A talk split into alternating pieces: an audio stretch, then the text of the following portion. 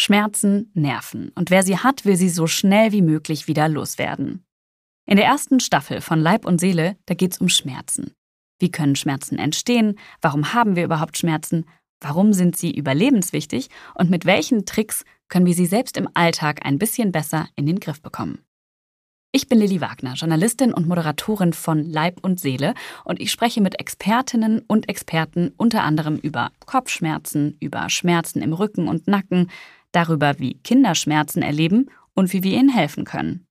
Es geht auch um Sportverletzungen und darum, warum wir uns auch trotz Schmerzen aktiv bewegen sollten. Wir sprechen über chronische Krankheiten, über Schmerztabletten und Medikamente, darüber, welche Rolle die Seele spielt und über vieles, vieles mehr.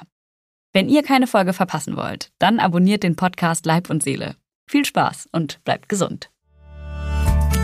Leib und Seele, der Gesundheitspodcast rund um Körper und Geist, wird präsentiert von der AOK Baden-Württemberg.